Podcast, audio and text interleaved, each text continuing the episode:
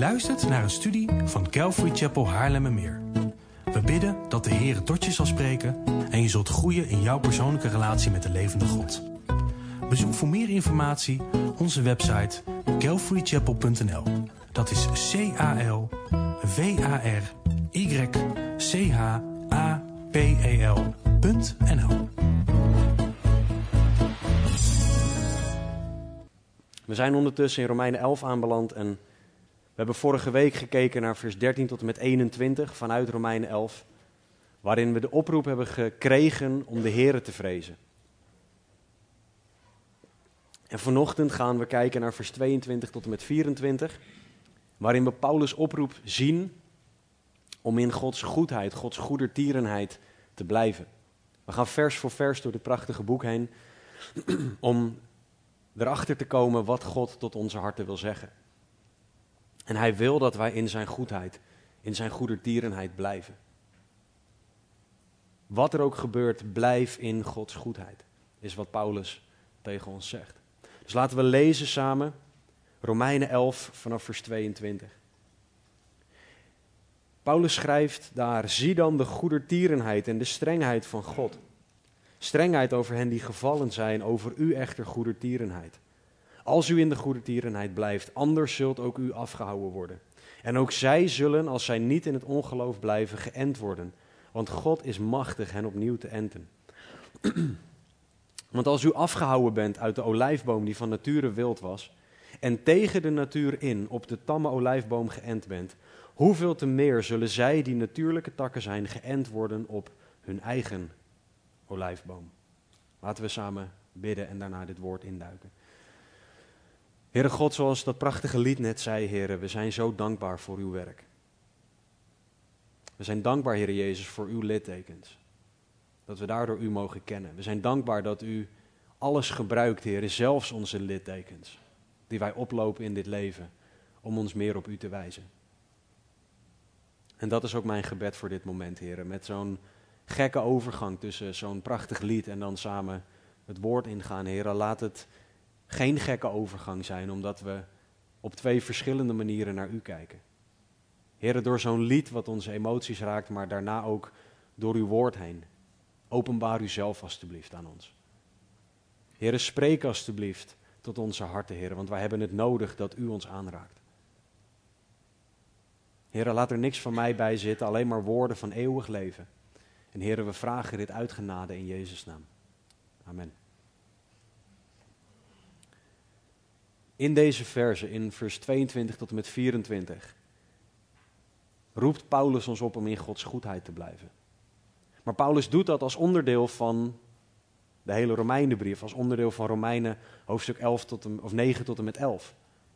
En specifiek is Paulus door deze hele brief heen bezig om het uit het Oude Testament te onderwijzen dat God trouw en genadig is. Om uit het Oude Testament te bewijzen dat rechtvaardiging altijd al via geloof was. En dat God tot op de dag van vandaag nog bezig is met zijn volk, omdat God trouw is. En dat hij wil dat allen gered worden, zoals we vorige week ook gezien hebben. En we hebben in vers 16 vorige week twee oud-testamentische beelden gezien van de eerstelingen en het deeg, en van de wortel en de tak, waarbij we de uitleg gezien hebben dat de wortel van de boom de aartsvaders en hun zijn, Abraham, Isaac en Jacob. En dat, dat die boom voor de rest gebouwd is op de beloftes van God. En dat die aartsvaders, die wortel, de rest van het volk, de rest van de boom Israël geheiligd hebben. En we hebben gezien in vers 21 dat de natuurlijke takken de voorgaande generaties van Israël zijn. En dat zij door ongeloof zijn afgerukt, zoals we in vers 20 hebben gelezen. Dat ze niet meer deel ervan waren van de vervulling van Gods beloftes richting Israël. Doordat zij ongeloof hadden en niet geloofden in Jezus Christus als zoon van God. En Paulus zegt dit niet zodat wij christenen kunnen zeggen: haha, jullie Joden, jullie doen het fout. Hij zegt dit om ons te wijzen op God. En om ons te laten zien dat wij dankbaar horen te zijn. Wij mogen zien dat wij gezegend zijn door Gods beloftes aan Israël en niet andersom. En ook in vers 22 van Romeinen 11, waar we vandaag naar gaan kijken, wil Paulus dat wij een goed godsbeeld hebben. Hij zegt dan, zie dan de goedertierenheid en de strengheid van God. Paulus wil dat wij inzien wie God is en hoe God dingen doet, maar vooral ook het waarom. Want God legt ons heel veel waarom uit. Van wat hij doet, waarom hij het doet en hoe hij dingen doet. God wordt heel vaak in heel veel kerken afgebeeld als alleen maar goedertieren, oftewel goed. Als een God die alleen maar lief is. Als een soort hele grote teddybeer die alles wel best vindt. En dat als je maar de juiste vragen stelt, dan wordt God opeens een soort Sinterklaas. Dan krijg je ook nog eens wat je allemaal wil. Als je de vraag op de juiste manier stelt. Maar Paulus die wijst ons op, vers 22, de goedertierenheid en de strengheid van God. Beide zijn belangrijk. We moeten beide begrijpen. We moeten God in zijn geheel begrijpen. Ik kan me ook niet in mijn huwelijk richten op één van de eigenschappen van mijn vrouw. Ik moet mij richten op het haar als persoon, als geheel leren kennen.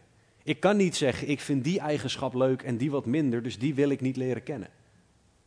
Nou, heeft mijn vrouw geen minder leuke eigenschappen? Even een beetje punten scoren natuurlijk, maar. of mag ik dat ook niet zeggen? Zo, dat waren mijn grappen voor vandaag richting mevrouw. Als we teruggaan naar de tekst, dan wordt er gesproken over de goede tierenheid van God. En de, de grondtekst in het Grieks spreekt daar over de vriendelijkheid en de goedheid van God. Dus God is een vriendelijk en goed God. Dat is hoe hij met ons omgaat, maar tegelijkertijd is hij een God die streng is. En, en zeker in de context van het praten over een boom en takken en takken die afgehakt kunnen worden of takken die opnieuw op de boom geënt kunnen worden, is het woord strengheid in het Grieks heel erg interessant. Dat is afgeleid van een ander Grieks woord dat temno is, T-E-M-N-O, en dat betekent afsnijden of afhakken. Dus de vertaling strengheid past voor mijn gevoel iets minder goed. Er staat hier de goedertierenheid en de mogelijkheid van God om ons af te snijden of af te hakken. Dat is wat we moeten weten volgens Paulus. Want Paulus heeft net uitgelegd dat, het mogelijk, dat God de natuurlijke takken niet gespaard heeft. Dat hij het heeft over takken die afgehouden zijn, namelijk Israël, die uit de beloftes gehaald zijn door ongeloof. In vers 24 zegt hij, want als u afgehouden bent uit de olijfboom die van nature wild was. Dus die, die beeldspraak van afhouden of afsnijden komt veel voor. Dus God gaat goed met de een om en vriendelijk met die persoon. En met de ander gaat hij afsnijdend of afhakkend om. Maar de vraag is dan, waarom zou God dat doen? En bij wie doet hij wat? En ook daarbij, waarom doet God dat? Het verschil lezen we in vers 22. Paulus zegt, strengheid is over hen die gevallen zijn. Nou, in Romeinen 11, vers 11 hebben we eerder gelezen, ik zeg dan, zijn zij soms gestruikeld met de bedoeling dat zij vallen zouden? Volstrekt niet. Door hun val echter is de zaligheid tot de heidenen gekomen om hen tot jaloersheid te verwekken. En het woord hier in vers 11 voor vallen is hetzelfde als gevallen. Dat zit hetzelfde grondwoord aan in het Grieks, wat we in vers 22 hebben. En het gaat hier over vallen en blijven liggen. Over wegvallen, over weglopen. En het verschil is struikelen, waarbij je weer overeind komt, en vallen, waarbij je blijft liggen. Het struikelen is het dagelijkse zondigen wat wij meemaken als zondige, geredde mensen. Het vallen is blijven liggen en niet op willen staan. Ook niet wanneer God je oproept om je te bekeren en om terug te komen. Het verschil is dus heel groot. En het verschil, zegt vers 23, en we zullen een beetje heen en weer moeten springen om dingen duidelijk te krijgen. Maar Paulus zegt in vers 23, als zij niet in het ongeloof blijven. Het gaat om ongeloof wat dat vallen is. We mogen twijfelen, we mogen vragen hebben, we mogen zelfs een periode van ongeloof hebben. Maar het gaat erom, als je daarin blijft, dat God dan spreekt over strengheid, over afhakkend met iemand omgaan. En het is dus een gevolg van de keuze om niet te geloven. Want net zoals dat het een keuze is om aan te nemen dat iemand gelijk heeft, is het ook een keuze om het gelijk van die persoon af te wijzen. En als wij het gelijk van God afwijzen, dan zitten daar uiteindelijk gevolgen aan. En we zien dit in de Joden, dat zij niet wilden geloven. Dat zij Jezus afwezen, dat zij weigerden om in Jezus te geloven. Je ziet dat heel expliciet in de evangeliën. En je ziet het heel expliciet vandaag de dag nog. Zeker orthodoxe Joden mogen de naam van Jezus niet eens uitspreken. Ze weigeren om te geloven, om zich over te geven. Dat is waar dit over gaat. Daartegenover staat, over u echter, vers 22, is God, geeft God goedertierenheid als u in de goedertierenheid blijft, anders zult ook u afgehouden worden. En hier is dus een prachtige belofte dat God goed en vriendelijk en goedertieren met ons omgaat, maar tegelijk staat er een waarschuwing bij. Als u in de goedertierenheid blijft. Jezus heeft dezezelfde waarschuwing zelf ook gegeven in Johannes 15. In Johannes 15, vers 1 tot en met 6 zegt Jezus het volgende: Ik ben de ware wijnstok en mijn vader is de wijngaardenier. Elke rank die in mij geen vrucht draagt, neemt hij weg. En elke rank die vrucht draagt, reinigt hij, opdat zij meer vrucht draagt. U bent al rein vanwege het woord dat ik tot u gesproken heb. Blijf in mij en ik in u. Zoals de rank geen vrucht kan dragen uit zichzelf als zij niet in de wijnstok blijft, zo ook u niet als u niet in mij blijft.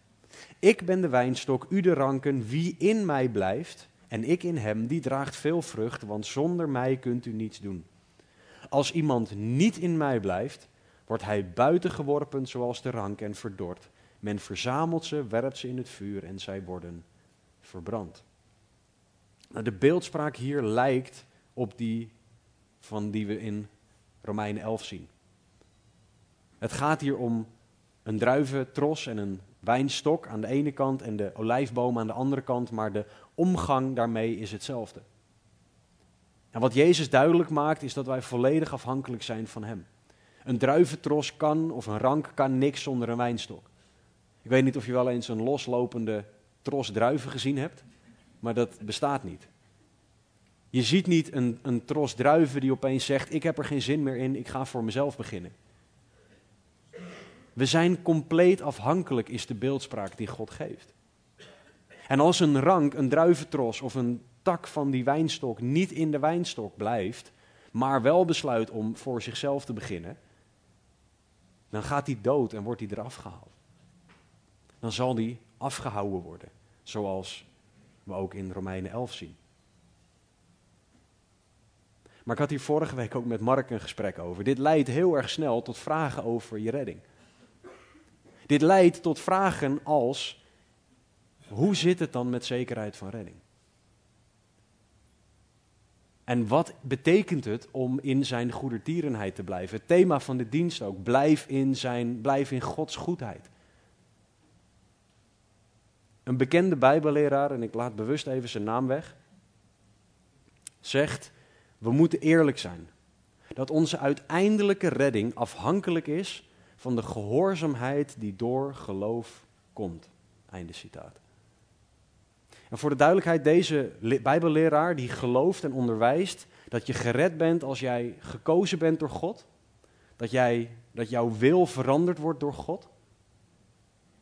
Maar hij zegt, onze uiteindelijke redding is afhankelijk van de gehoorzaamheid die door geloof komt. Dus mijn redding, zegt deze broeder, want dit is een broeder, is afhankelijk van of ik daden doe die goed genoeg zijn. En of ik blijf volharden in de daden die God van mij wil. De vraag is niet wat deze bekende Bijbelleraar zegt. Of wat ik vind, want het is totaal niet relevant. De vraag is, wat bedoelde Jezus toen hij zei dat we in Hem moesten blijven? Wat bedoelt de Bijbel met blijf in Hem, blijf in Zijn goedertierenheid. Zijn werken noodzakelijk voor zekerheid van redding? Of niet? Er is nog iets dat verder gaat. En dat is iets wat Calvijn onderwees in zijn instituten. En ik kan je de precieze referentie geven, mocht je daarin geïnteresseerd zijn. Calvijn onderwees dat God mensen voor de gek houdt. En ze iets geeft dat lijkt op echte genade, maar het niet is. En ze daardoor laat geloven dat God dit doet. Ze laat geloven dat ze gered zijn, maar ze dat niet echt zijn. In het Engels wordt dat evanescent grace genoemd. Ik heb daar geen Nederlandse vertaling voor kunnen vinden. Maar de vraag is, is dit wat de Bijbel onderwijst? Want nogmaals, Calvijn is niet relevant, deze Bijbelleraar is niet relevant. Ik en mijn mening zijn niet relevant. Het gaat om wat de Bijbel zegt. En 1 Johannes 5, vers 11 tot en met 13 leert ons iets cruciaals.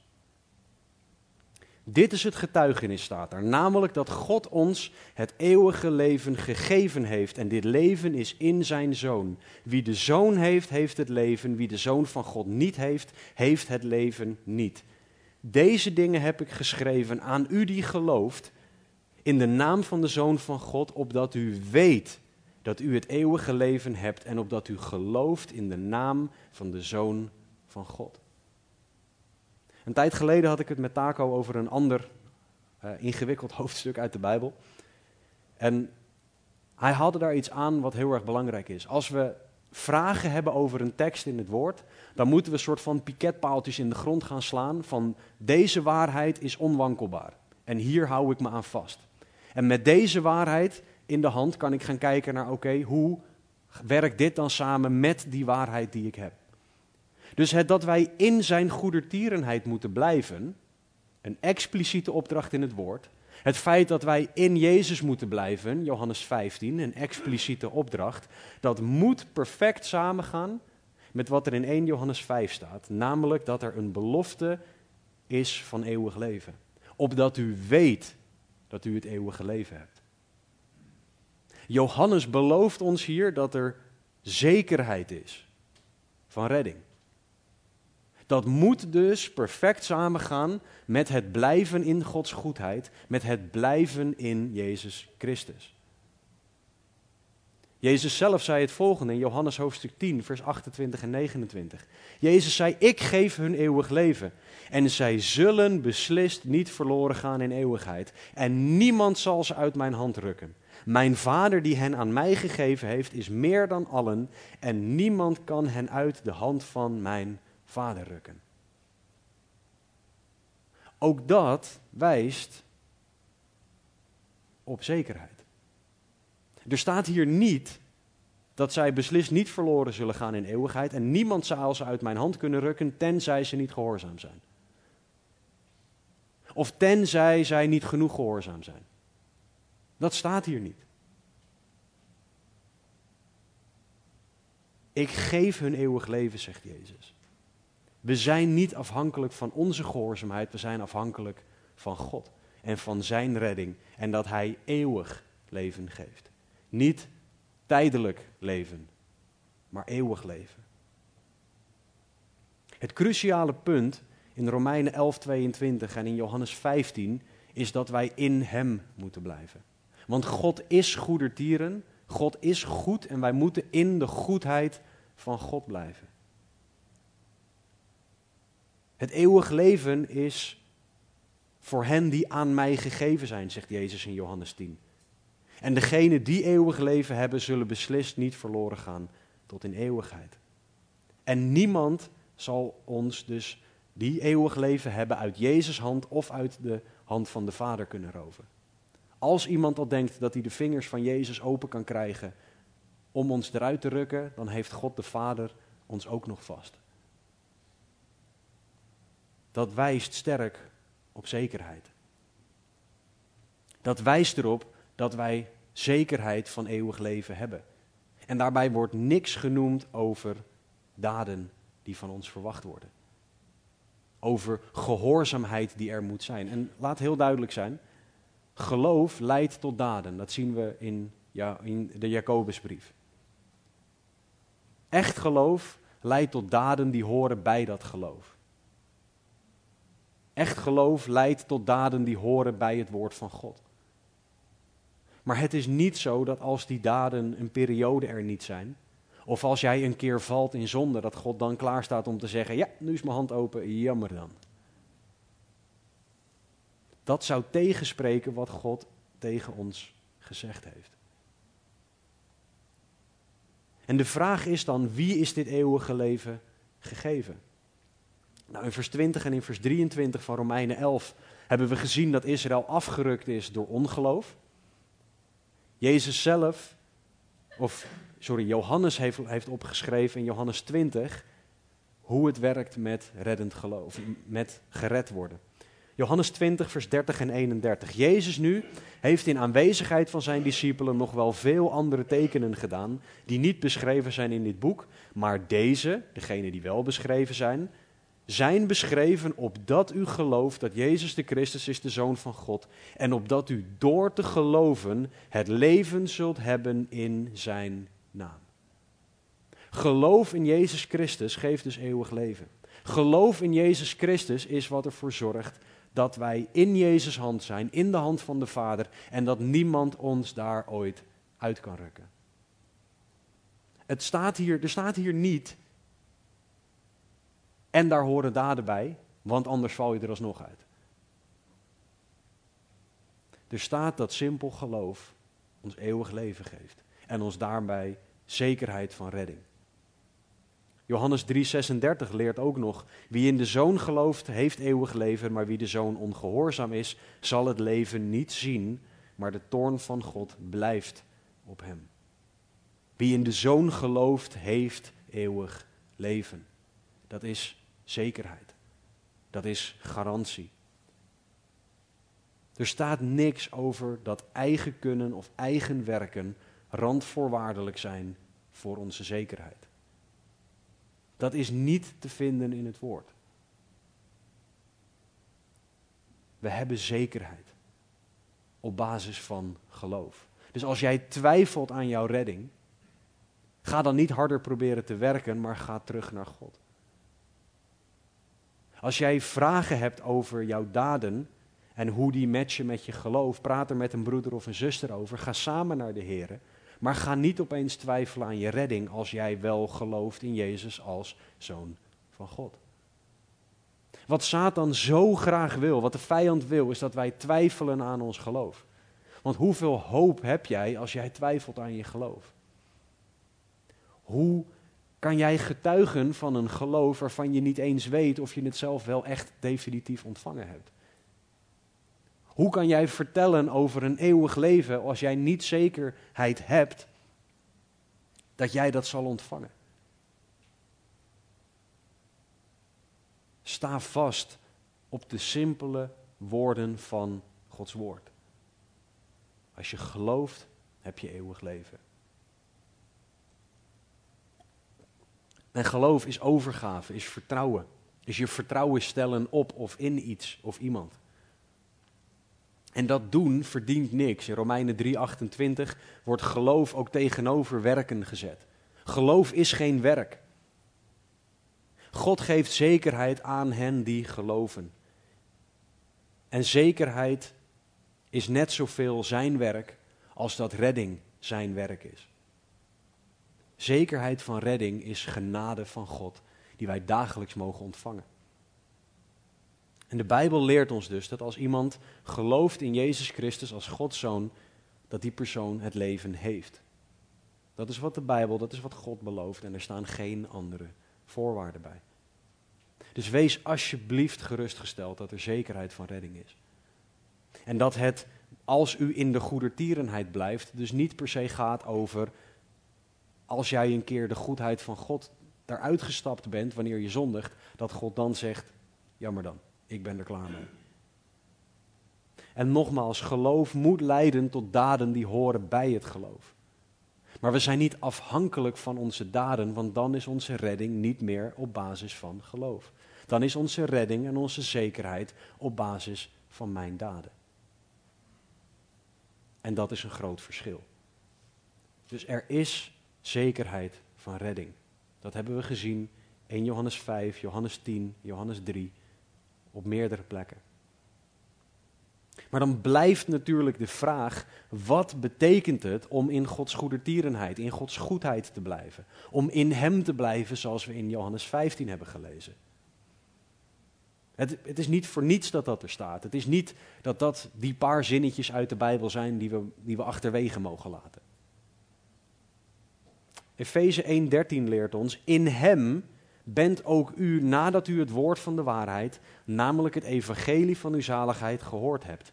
In Hem bent u ook, toen u tot geloof kwam, verzegeld met de Heilige Geest van de belofte. Waarom haal ik dit aan? Omdat geloof ons in Hem plaatst. Geloof plaatst ons in God, in Zijn goedheid, in Zijn goedertierenheid, in Zijn genade. Het geloof verdient niks, maar het geloof levert wel op, omdat God ons dat geeft, dat wij in Hem geplaatst worden. En dat laat dus ook weer zien dat geloof nodig is en niet werken als kwalificatie. Simpel geloof is waar God naar op zoek is. Maar dat beantwoordt de vraag nog niet, wat betekent het dan om in Hem te blijven? Ten eerste, het beantwoordt het deels. Je moet dus blijven geloven, blijven vasthouden aan Jezus als zoon van God. Bijbelcommentator Warren Wiersbe heeft dit veel beter gezegd dan dat ik dat kan. Hij zegt, wat betekent in hem blijven? Het betekent dat je in fellowship met Christus moet blijven, zodat zijn leven in ons kan werken en vrucht kan produceren. Het woord van God is hier zeker bij betrokken. Het vraagt het beleiden van zonde, zodat niks onze relatie met hem in de weg zit. En ook is hem gehoorzamen belangrijk omdat we van hem houden. Einde citaat. Het begint dus met jouw relatie met Jezus. Dat is waar je in moet blijven.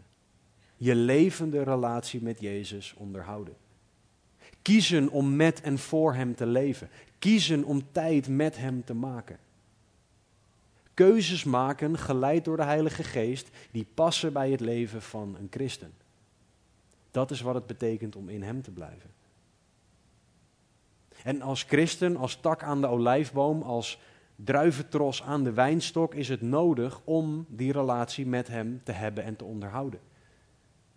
Want ik heb geen groene vingers, maar ik weet wel dat als je een tak afhakt, dat die tak echt geen grondstoffen, geen dingen meer krijgt die die nodig heeft om te overleven. Dus die relatie tussen tak en boom moet er zijn en moet er blijven. De relatie die wij hebben met Jezus Christus moet gebouwd worden. En zoals het bouwen van elke relatie, kost dat tijd, aandacht. Moet je leren luisteren, moet je leren spreken. We moeten dus onze relatie met Hem bouwen. Tijd en aandacht aan God geven. Johannes 15:4 leert ons dat het niet afhangt van ons in Hem blijven. Daar staat, blijf in mij en ik in u, zoals de rank geen vrucht kan dragen uit zichzelf, als zij niet in de wijnstok blijft, zo ook u niet, als u niet in mij blijft. Jezus leert ons dat wij Hem nodig hebben. Hij blijft in ons, wij blijven in Hem. Het is een wisselwerking. Het gaat samen. En we moeten dan oppassen dat we in Hem blijven, niet weer een werk maken waardoor we iets bij God gaan verdienen. Want in Hem is de beste plek om te zijn. En dat hoort te zijn wat we willen als christenen, niet per se wat moet. Maar het gaat erom dat je tijd voor Jezus wil maken. Het gaat erom dat je tijd met Hem wil doorbrengen. Het gaat erom dat je Zijn woord wil bestuderen. Dat je in gebed wil, dat je samen wil komen met christenen. Als wij ervoor kiezen om contact met Hem te willen, dan staat Hij klaar. God staat ook klaar wanneer wij het niet willen. God roept ons continu om terug te komen bij Hem. En dat is waar dit om gaat. We moeten in Hem blijven, in die relatie met Hem. Dat onderhouden, daar naar teruggaan en continu met Hem bezig zijn en bezig blijven. Als ik kijk naar mijn relatie met mijn vrouw, kan ik ook niet op een gegeven moment zeggen: Ik ga geen aandacht en tijd meer aan jou besteden, maar ik verwacht wel dat we gewoon een goed huwelijk hebben. En ik ga je niet geven wat jij eigenlijk zo graag wil. Maar ik verwacht wel dat jij mij blijft geven wat ik wil en dat we ondertussen gewoon een goed huwelijk hebben. Dat is wat wij vaak doen bij God. Heer, ik wil wel ontvangen welke goede dingen u aan mij hoort te geven, want dat zegt uw woord. Maar tijd en aandacht voor u, dat heb ik even niet. En je dan afvragen waarom God misschien niet alles geeft dat je nodig hebt of nodig denkt te hebben. Waarom je relatie met Hem niet is zoals het zou moeten zijn.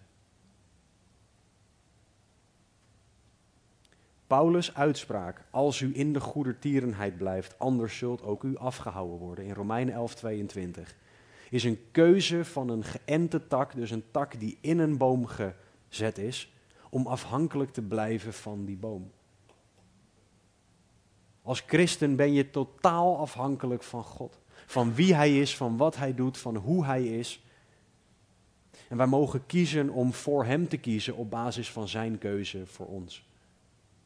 Dat is hoe wij in Hem blijven. Dat is hoe wij in Zijn goedheid blijven.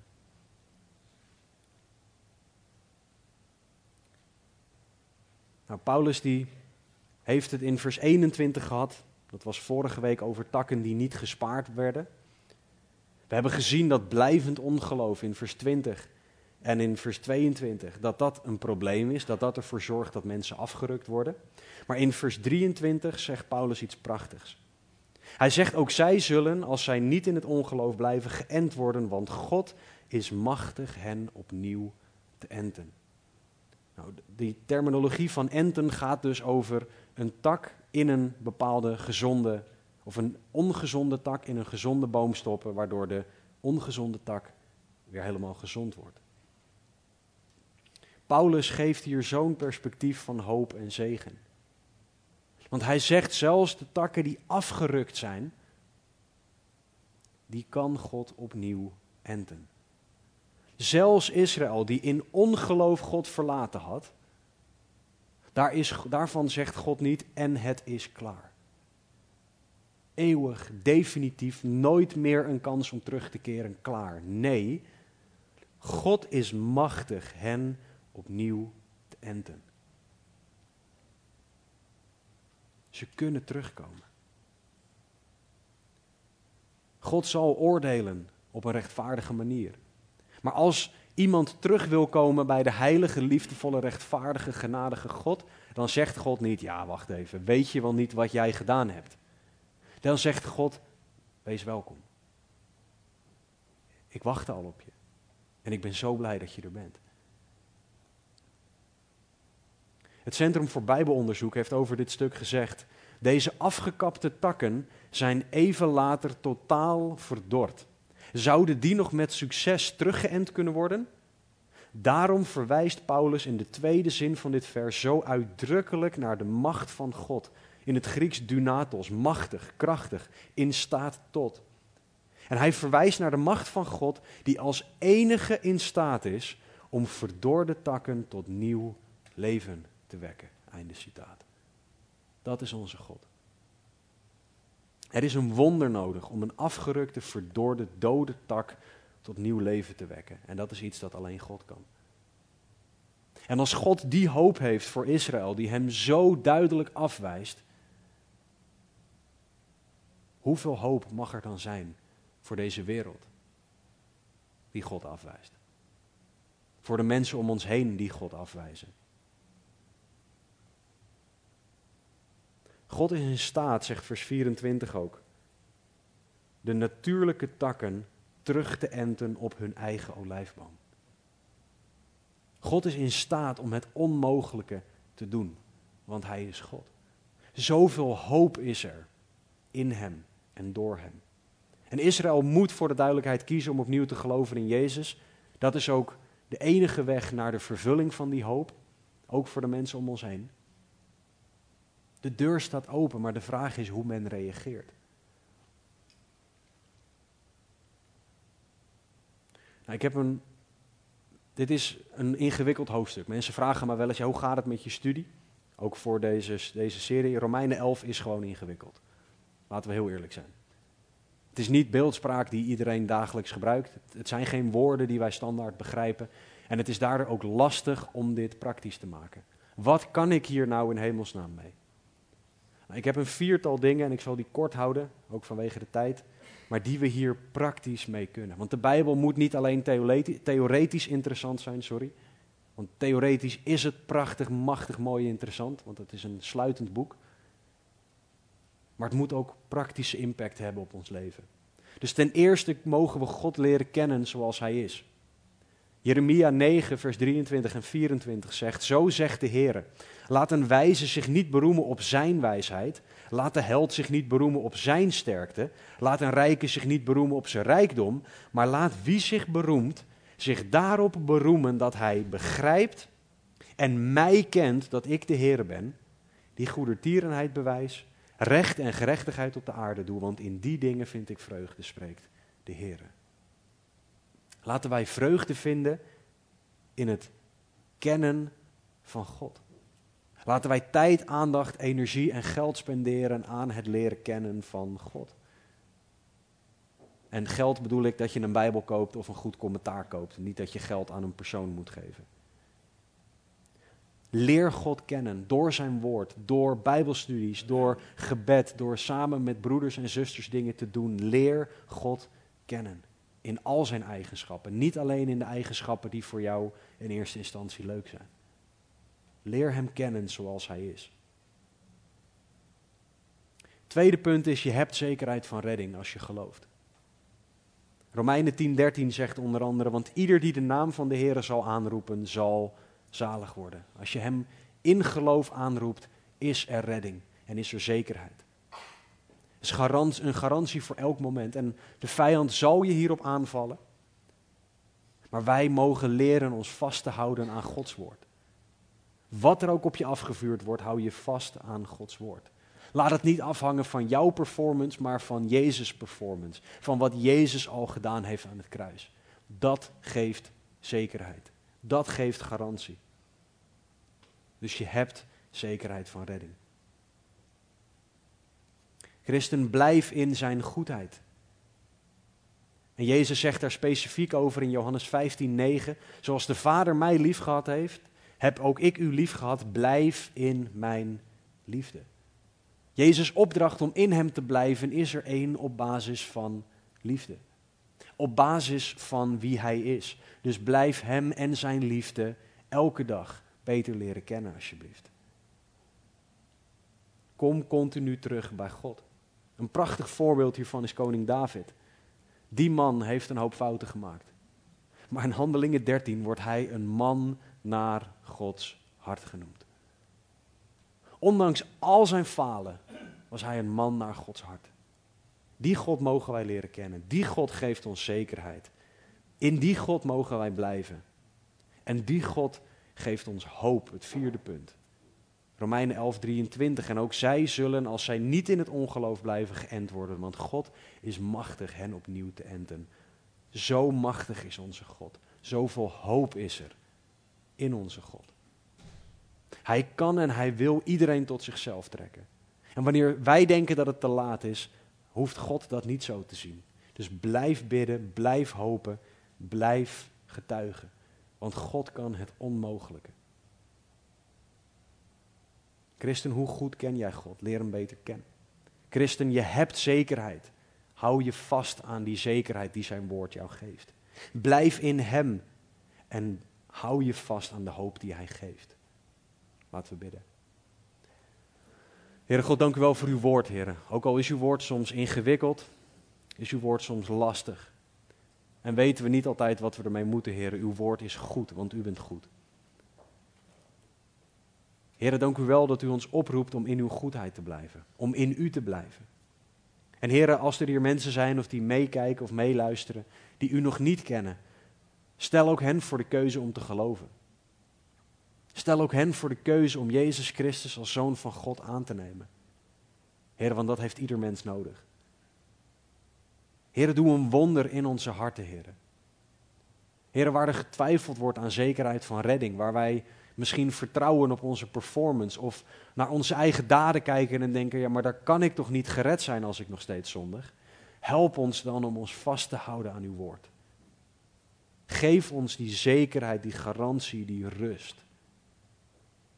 Help ons ook om in u te blijven. Om daden te hebben die overeenkomen met ons geloof. En heren, we bidden dan dat u ons allemaal tot uzelf zal trekken. Dat we u beter zullen leren kennen. En dat we zullen leven naar wie u bent.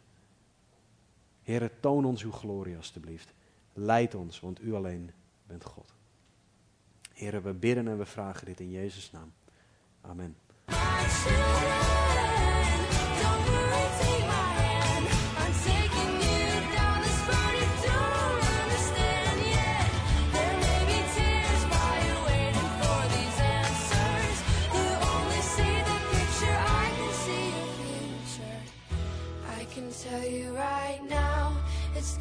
be all